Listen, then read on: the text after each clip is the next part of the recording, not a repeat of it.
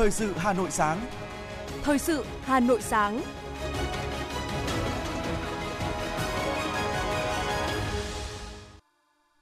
Bảo Nhật và Ngọc Bách xin được đồng hành cùng quý vị thính giả trong 30 phút của chương trình Thời sự sáng nay, thứ ba ngày 22 tháng 11 năm 2022. Những nội dung chính sẽ được đề cập đến trong chương trình hôm nay. Thủ tướng Phạm Minh Chính tiếp Tổng thư ký Tòa án trọng tài thường trực. Chủ tịch Quốc hội Vương Đình Huệ dự và phát biểu tại phiên toàn thể thứ nhất Đại hội đồng AEPA 43. Bộ Giáo dục và Đào tạo đề nghị tăng cường đảm bảo an toàn vệ sinh thực phẩm. Cảnh báo gia tăng hình thức lừa đảo, mạo danh ngân hàng. Trong phần tin thế giới có những tin chính. Mỹ, Trung Quốc tăng cường đối thoại quốc phòng. Động đất tại Indonesia, ít nhất 56 người thiệt mạng, hơn 700 người bị thương. Sau đây là nội dung chi tiết. Thưa quý vị và các bạn, chiều 21 tháng 11 tại Hà Nội, Thủ tướng Phạm Minh Chính tiếp Tổng thư ký Tòa án trọng tài thường trực quốc tế PCA Martin Sepelak. Cảm ơn sự hợp tác nhiệt tình, tích cực của PCA với Việt Nam trong thời gian qua. Hoan nghênh việc PCA quyết định đặt văn phòng đại diện tại Việt Nam, khẳng định Việt Nam sẽ tạo điều kiện tốt nhất cho hoạt động của văn phòng theo quy định của pháp luật. Thủ tướng Phạm Minh Chính khẳng định Việt Nam là đất nước yêu chuộng hòa bình, là thành viên có trách nhiệm với cộng đồng quốc tế, luôn đề cao chủ nghĩa đa phương, luật pháp quốc tế, trong đó có UNCLOS 1982 để giải quyết mọi tranh chấp bằng biện pháp hòa bình trên cơ sở luật pháp quốc tế. Tổng thư ký Tòa trọng tài thường trực đánh giá cao việc Việt Nam ủng hộ mở văn phòng đại diện của PCA, thể hiện cam kết mạnh mẽ và trách nhiệm của Việt Nam trong thúc đẩy thực thi luật pháp quốc tế. Tổng thư ký rất tâm đắc với khẳng định của Thủ tướng về việc Việt Nam không chọn bên mà chọn công lý, lẽ phải và cho biết đây là một trong những lý do PCA quyết định đặt văn phòng tại Việt Nam và sẽ đẩy mạnh hợp tác với Việt Nam, nhất là trong những vấn đề Thủ tướng đã cho ý kiến. Thưa quý vị và các bạn, để con thuyền ASEAN vượt qua sóng cả, vững vàng trước mọi khó khăn thử thách và đạt được nhiều kỳ tích, đó là nhờ tinh thần đoàn kết và sự đóng góp quan trọng của AIPA là thông điệp được Chủ tịch Quốc hội Vương Đình Huệ nhấn mạnh trong bài phát biểu tại phiên toàn thể thứ nhất Đại hội đồng AIPA lần thứ 43 chiều ngày 21 tháng 11 tại thủ đô Phnom Penh, Campuchia. Chủ tịch Quốc hội Vương Đình Huệ bày tỏ cảm ơn chân thành trước sự đón tiếp trọng thị chu đáo của Quốc hội nước chủ nhà dành cho đoàn Việt Nam tại thủ đô Phnom Penh của đất nước chùa tháp tươi đẹp thanh bình, có bề dày lịch sử văn hóa và giàu lòng mến khách. Nhấn mạnh, Đại hội đồng AIPA 43 diễn ra vào thời điểm thế giới và khu vực đang phải đối mặt với nhiều khó khăn và thách thức. Chủ tịch Quốc hội cho rằng những thách thức đó đòi hỏi nỗ lực chung của cộng đồng quốc tế và nhất là các bên liên quan hợp tác chặt chẽ, tuân thủ luật pháp, đối thoại hòa bình và hành động có trách nhiệm. Chủ tịch Quốc hội nhấn mạnh tầm quan trọng của việc củng cố mối quan hệ đoàn kết và vai trò trọng tâm, trung tâm của ASEAN trong duy trì hòa bình, an ninh và ổn định ở khu vực là điều kiện tiên quyết, đồng thời thúc đẩy vai trò giám sát của các nghị viện đối với triển khai thực hiện các kế hoạch tổng thể của ASEAN trên cả ba trụ cột chính trị, kinh tế và văn hóa xã hội. Chủ tịch Quốc hội cho biết năm 2023, Việt Nam sẽ đăng cai diễn đàn nghị sĩ trẻ toàn cầu IPU, mong muốn nghị viện các nước cùng các đối tác tích cực ủng hộ và tham gia sự kiện kết hết sức quan trọng này. Từ ngày 22 đến ngày 26 tháng 11 năm 2022, tại thành phố Hội An, tỉnh Quảng Nam, Bộ Văn hóa, Thể thao và Du lịch chủ trì phối hợp với Bộ Thông tin và Truyền thông tổ chức hội nghị lần thứ 57 Ủy ban Văn hóa, Thông tin ASEAN với chủ đề Chuyển đổi số, cơ hội tiếp cận cho mọi người. Với sự tham dự của đoàn đại biểu từ các bộ, cơ quan phụ trách văn hóa, thông tin các quốc gia thành viên ASEAN, Ban thư ký ASEAN, Liên đoàn quốc tế các hội đồng nghệ thuật và cơ quan văn hóa. Tổ chức hội nghị lần thứ 57 Ủy ban Văn hóa, Thông tin nhằm thực hiện trách nhiệm thành viên ASEAN của Việt Nam trong cơ chế hợp tác chuyên ngành, triển khai kế hoạch hành động giai đoạn 2021-2025, thực hiện đề án xây dựng và triển khai kế hoạch thực hiện các mục tiêu của cộng đồng văn hóa xã hội ASEAN đến năm 2025, chương trình hành động của chính phủ về tuyên truyền quảng bá ASEAN tầm nhìn 2030. Đặc biệt hơn, hội nghị được tổ chức trong khuôn khổ năm du lịch quốc gia 2022 tại tỉnh Quảng Nam, góp phần quảng bá văn hóa, tiềm năng du lịch Việt Nam, giới thiệu hình ảnh đất nước Việt Nam ổn định, phát triển thời kỳ hậu Covid-19, đồng thời tăng cường tình hữu nghị và sự hiểu biết lẫn nhau trong cộng đồng ASEAN, nâng cao nhận thức về bản sắc ASEAN trong cộng đồng quốc tế. các tổ đại biểu Hội đồng Nhân dân thành phố Hà Nội, đơn vị bầu cử số 18, 29 đã tiếp xúc cử tri trước kỳ họp thứ 10 Hội đồng Nhân dân thành phố khóa 16 tại huyện Thường Tín và thị xã Sơn Tây. Tại buổi tiếp xúc, cử tri huyện Thường Tín kiến nghị thành phố áp dụng chính sách tối ưu khi giải phóng mặt bằng xây dựng dự án đường vành đai 4 vùng thủ đô Hà Nội. Quan tâm cải tạo, nâng cấp mở rộng quốc lộ 1A đi qua địa bàn huyện giai đoạn 2, thúc đẩy nhanh vấn đề cấp nước sạch trên địa bàn huyện – cải tạo xây kè hai bên bờ sông Tô Lịch.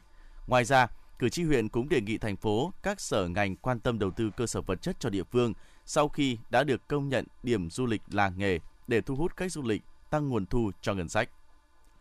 Cử tri thị xã Sơn Tây kiến nghị thành phố mở rộng quốc lộ 21A, đoạn nút giao viện 105, đầu tư hệ thống đèn chiếu sáng các tuyến quốc lộ, tỉnh lộ nhằm bảo đảm an toàn giao thông, xây dựng tuyến xe buýt từ khu vực Hòa Lạc kết nối tới trung tâm thị xã Sơn Tây. Đầu tư xây dựng hạ tầng du lịch khu vực ven hồ Đồng Mô, có cơ chế, chính sách đặc thù cho người dân khi thực hiện giãn dân tại khu vực làng cổ Đường Lâm, bàn giao quản lý hồ Xuân Khanh cho xã Xuân Sơn, tăng cường trồng cây xanh tại vùng đệm bán kính 500m, khu vực bãi rác Xuân Sơn. Lãnh đạo các sở, ngành, thành phố, huyện, thị xã đã trả lời những ý kiến, kiến nghị thuộc thẩm quyền. Đồng thời, tổ đại biểu Hội đồng nhân dân thành phố cũng tiếp thu các ý kiến của cử tri chuyển đến các cơ quan có thẩm quyền xem xét, giải quyết trong thời gian sớm nhất.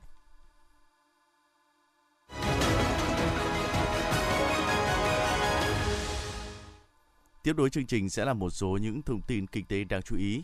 Thưa quý vị và các bạn, ngày 21 tháng 11, giá lợn hơi trên địa bàn cả nước giảm từ 1 cho đến 3.000 đồng trên 1 kg so với tuần trước, đang ở mức là 51 đến 55.000 đồng trên 1 kg tại thị trường miền Bắc giá lợn hơi giảm mạnh từ 2 cho đến 6.000 đồng trên 1 kg.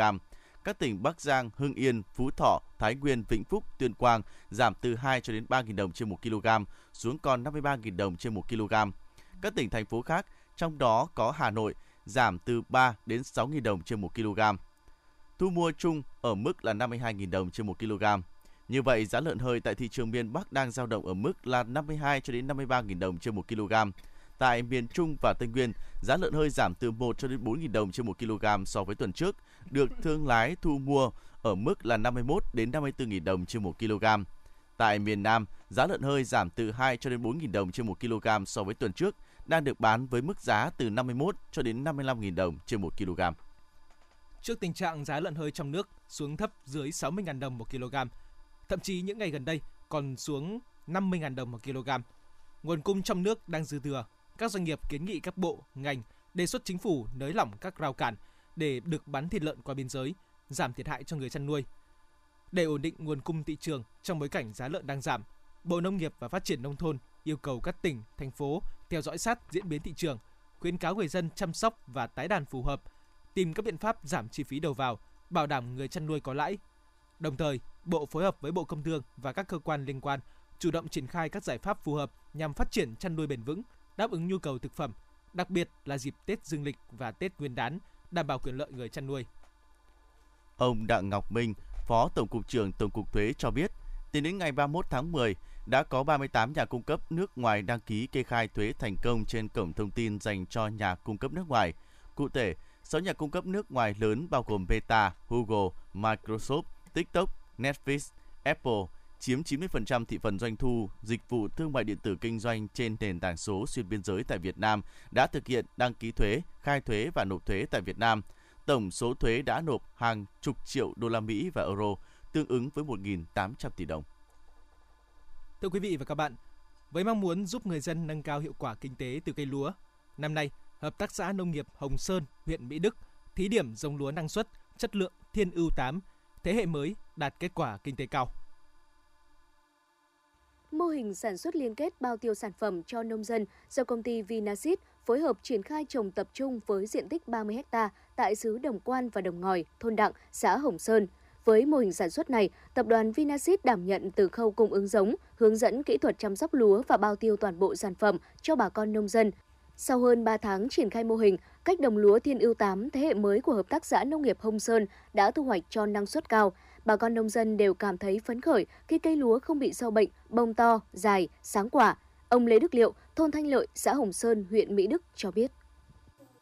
Một là lúa là rất là chịu kháng dày sâu bọ. À, phun có kỳ lúa như kháng dân là tôi phun là 4 lần nhưng riêng lúa này chúng tôi phun có 3 lần là cái nhất cái thứ hai nữa là lúa là cho một cái năng suất là rất cao cứng cây và một cái nữa mà chúng tôi thấy đặc thù ưu điểm của lúa này á, là nó mang cái, cái, cái, cái tính là lúa thuần cho nên rất dễ chăm sóc Giống lúa Thiên ưu 8 thế hệ mới là giống lúa thuần có nhiều ưu điểm nổi trội, có thời gian sinh trưởng ngắn tương đương với Khang Dân 18 khoảng 110 đến 115 ngày trong vụ xuân, 100 đến 105 ngày trong vụ mùa. Lúa cứng cây có bộ lá đứng, cứng, bản lá to, khóm gọn, đẻ nhánh khỏe và tập trung, dạng hạt thon dài, vỏ trấu màu vàng sáng, chống đổ tốt, thích hợp trên chân đất vàng, vàn thấp, chống chịu sâu bệnh vượt trội so với các giống khác, đặc biệt là chống chịu tốt với bệnh bạc lá mật độ bông dày, nhiều bông to đồng đều, tỷ lệ hạt chắc cao và chín đồng đều, khối lượng 1.000 hạt đạt khoảng từ 22 đến 23 gram, chất lượng gạo thơm ngon. Ông Đặng Duy Kiều, Chủ tịch Hội đồng Quản trị kiêm Giám đốc Hợp tác xã Nông nghiệp Hồng Sơn cho biết. Theo cái thăm đồng và đánh giá à, cho cái cái ờ, đồng ruộng và ngoài thực ờ, tế ngoài đồng ruộng thì chúng tôi đánh giá thì nó có cái sự khác biệt rõ rệt năng suất thì chắc chắn là nó sẽ vượt trội các cái giống khác với lý do là ngoài thực tế về cái cây cái cây trồng ở ngoài hiện trường bây giờ. Đấy, và hai nữa là cái cái sự đặc biệt tôi quan tâm đến cái chịu về sâu bệnh rất tốt. Ở cây lúa thì lá xanh và bông thóc thì vàng. Trực tiếp tham quan mô hình lúa Thiên ưu 8 thế hệ mới, Tập đoàn Tập đoàn Giống Cây Trồng Việt Nam ghi nhận và đánh giá cao hiệu quả kinh tế của giống lúa này và mong muốn các cơ quan chuyên môn nhân rộng diện tích gieo trồng ở các vụ sau. Ông Hoàng Hữu Phương, đại lý bán giống tại xã Phùng Xá và ông Nguyễn Thanh Tùng, giám đốc chi nhánh Hà Nam thuộc Tập đoàn Giống Cây Trồng Việt Nam cho biết. Thiên ưu thì đã cấy rất lâu ở trên địa bàn của xã Phùng Xá. Thế nhưng cái giống Thiên ưu 8 này là một giống Thiên ưu thế hệ mới. Khi đi xuống nhà máy và tôi tham quan và được ờ, tư vấn về cái loại giống lúa này, tôi đã đưa về và vụ vừa rồi tại xã Phùng Xá tôi đã bán khoảng độ 5 6 tạ giống Thiên ưu mới này. Hầu như ra ngoài đồng bây giờ bà con phản ảnh lại giống Thiên ưu rất tốt, chống trị sâu bệnh tốt, không chựng ngã đổ, và nhìn hạt lúa rất là đẹp, cây lúa rất cao đẹp, thon đẹp, rất sáng. Tôi mong chắc hiệu quả của, của kinh tế của nó chắc nó sẽ tốt hơn cái loại giống thiên yêu cũ. Hiện tại thì thiên yêu 8 là đang ờ, cho khảo nghiệm sản xuất rất là rộng. Qua theo dõi trên thực tiễn ấy, thì đây là cái giống mà có cái dạng hình thâm canh cao, độ thuần cao, số hạt mà trên bông là khá cao, trung bình là trên 400 hạt.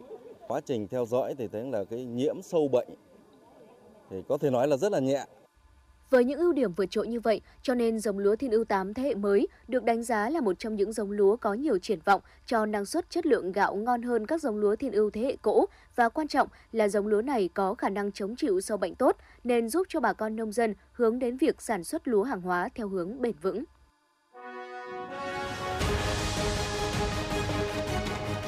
Thời sự Hà Nội, nhanh, chính xác, tương tác cao. Thời sự Hà Nội, nhanh, chính xác, tương tác cao.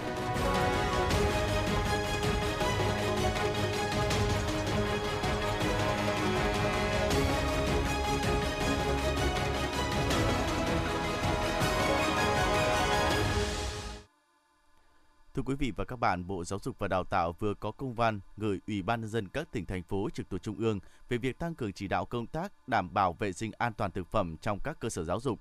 Cụ thể, các cơ sở thực hiện nghiêm túc các quy định về tăng cường công tác bảo đảm an toàn thực phẩm, tuyên truyền giáo dục nâng cao nhận thức trách nhiệm của cán bộ quản lý giáo dục, nhấn mạnh vai trò trách nhiệm người đứng đầu cơ sở giáo dục, giáo viên, nhân viên nhà trường, học sinh và cha mẹ học sinh về việc bảo đảm vệ sinh an toàn thực phẩm.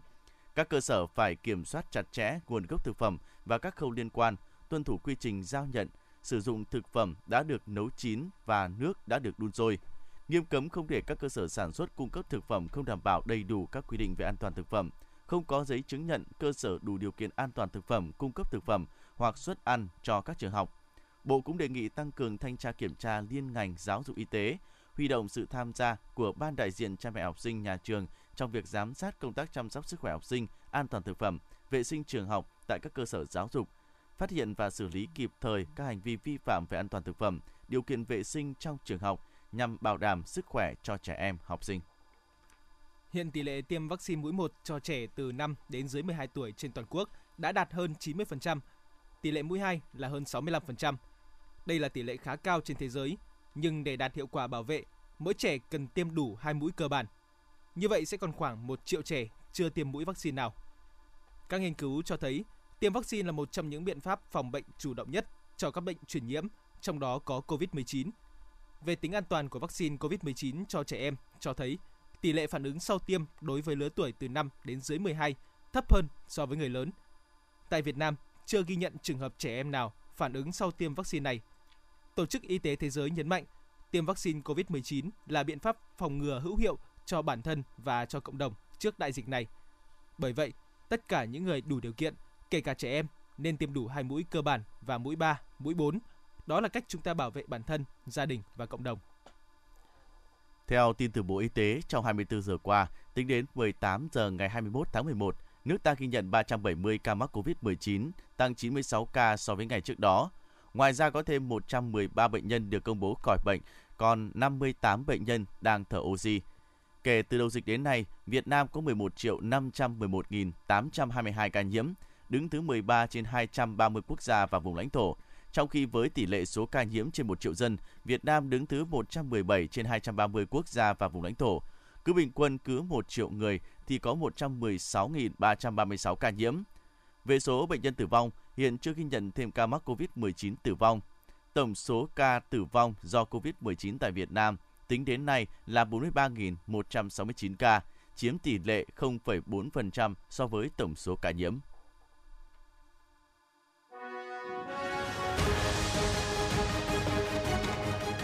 FM 90 cập nhật trên mọi cung đường. FM 90 cập nhật trên mọi cung đường.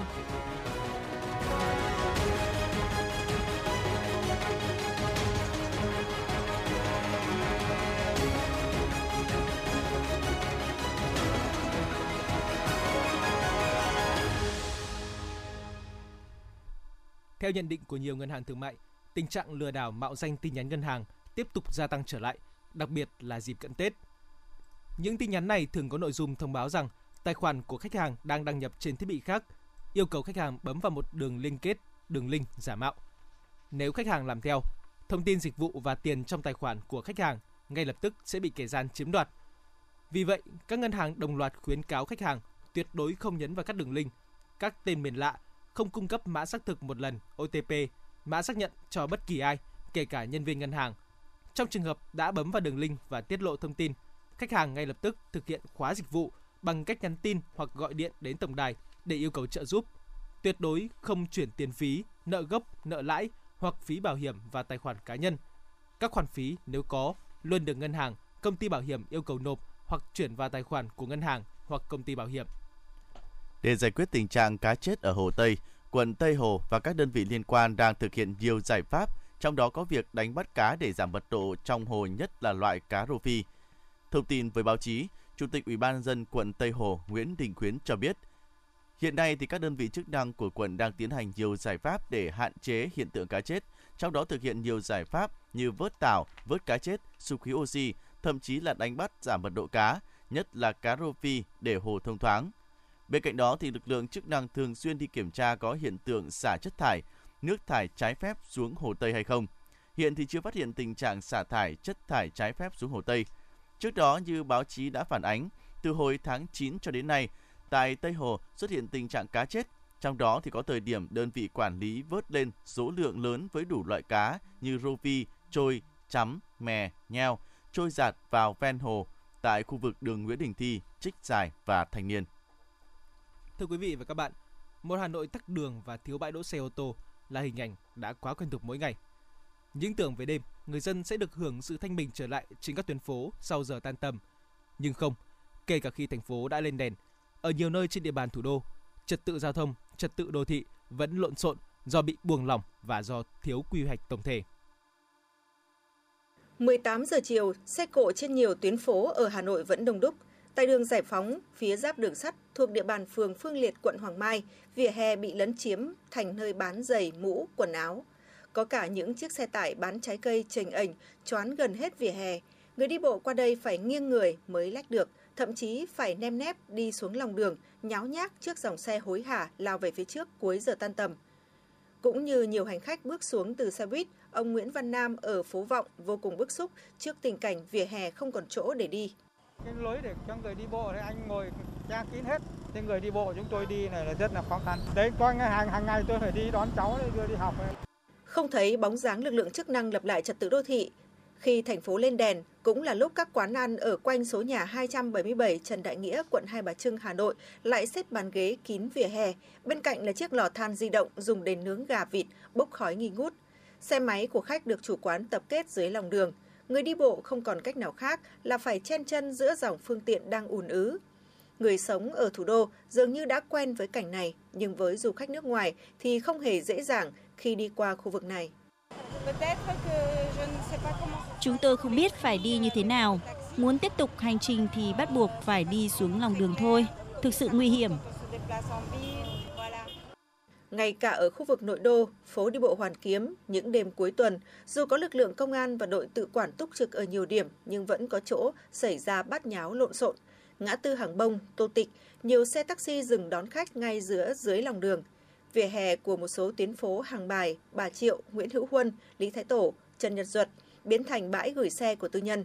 Vỉa hè dọc hai bên phố Hàng Bài từ ngã tư Lý Thường Kiệt, Hàng Bài đến ngã tư Hai Bà Trưng, Hàng Bài đặc kín xe máy, khiến người đi bộ không còn cách nào khác là phải đi xuống lòng đường. Chị Phạm Thị Huyền ở Cầu Giấy, Hà Nội loay hoay mãi mới đưa được con vào khu vực phố đi bộ Hồ Gươm. Về đêm như thế này thì mình thấy rằng là Hà Nội thì rất là đông vui, nhộn nhịp ấy. Tuy nhiên thì ờ, những cái vỉa hè như này thì rất là khó khăn cho uh, các cháu nhỏ. Ví dụ như là con nhà mình này, cháu bị chấn thương và phải đi bằng xe lăn như này thì rất là khó khăn di chuyển. Ông Nguyễn Anh Quân, Phó Chủ tịch Thường trực Ủy ban Nhân dân quận Hoàn Kiếm cho biết, một thời gian dài hoạt động kinh doanh dịch vụ bị ảnh hưởng nghiêm trọng từ dịch bệnh COVID-19, nay cuộc sống trở lại bình thường, nhiều cá nhân đã lấn chiếm vỉa hè lòng đường để bù đắp thu nhập. Trước tình hình này, từ ngày 4 tháng 10, quận Hoàn Kiếm tổ chức chiến dịch lập lại trật tự đô thị. Dự kiến từ nay đến cuối năm sẽ đẩy mạnh việc xử phạt các cơ sở trông giữ xe tự phát gây mất an ninh trật tự. Việc ờ, lập lại trật tự đô thị thời gian này thì nó có một cái ờ, khó khăn. Vừa phải thúc đẩy các cái hoạt động kinh doanh, vừa phải chăm lo đời sống dân sinh. Cho nên là ờ, ủy ban nhân quận, thứ nhất là cương quyết xử lý với tất cả những việc mà lấn chiếm trái phép, trái quy định. Thứ hai là những cái việc mà trông giữ xe trái phép đỗ xe bừa bãi ủy ban nhân dân quận cũng đã ờ, tổ chức hai cái tổ cơ động để hỗ trợ phường trong những cái vị trí những cái điểm nó gọi là bong ke hoặc là những cái điểm nó phức tạp về trật tự đô thị sau đó thì giao trách nhiệm cho ủy ban nhân dân các phường phải duy trì trong thời gian tới từ đầu năm đến nay, lực lượng thanh tra giao thông Hà Nội đã xử phạt hàng tỷ đồng đối với hàng nghìn trường hợp bãi xe, cửa hàng kinh doanh lấn chiếm lòng đường vỉa hè. Có trường hợp bị phạt tới 30 triệu đồng một lần. Tuy nhiên, do quy hoạch thủ đô chưa sát với thực tế, dự án nhà ở gấp nhiều lần khu vực công cộng và bãi đỗ xe đã dẫn đến tình trạng cầu lớn hơn cung trong dịch vụ gửi xe trên các tuyến phố nội đô. Từ nguyên nhân sâu xa này mà các chiến dịch gia quân lập lại trật tự đô thị ở Hà Nội chỉ giải quyết được phần ngọn của tình trạng lộn xộn bắt nháo trên các tuyến phố, kể cả ban ngày lẫn ban đêm.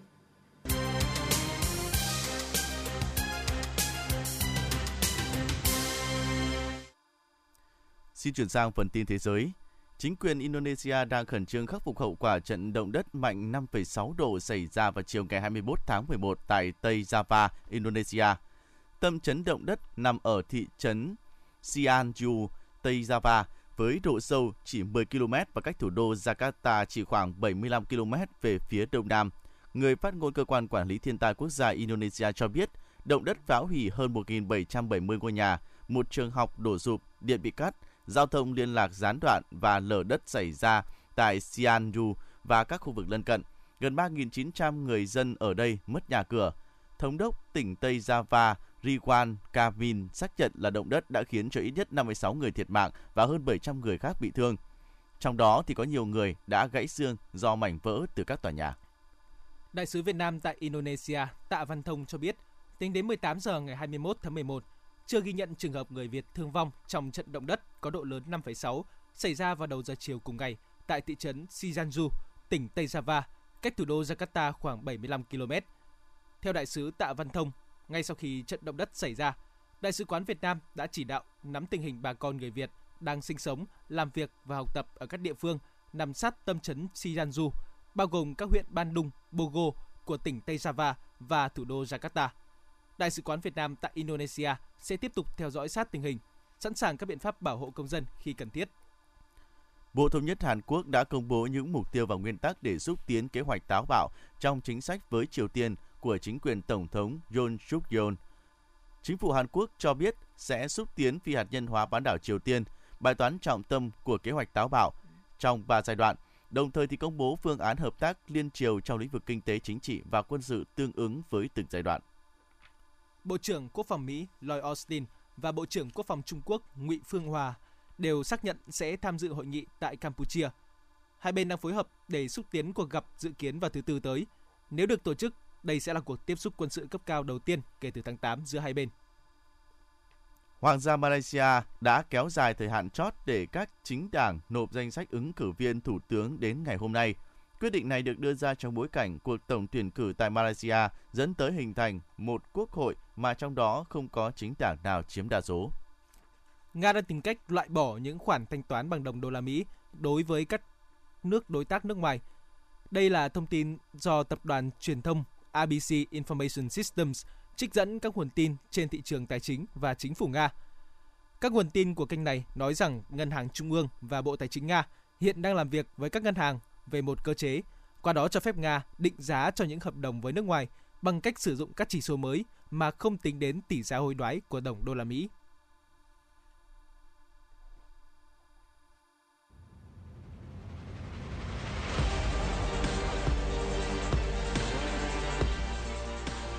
Bản tin thể thao. Bản tin thể thao.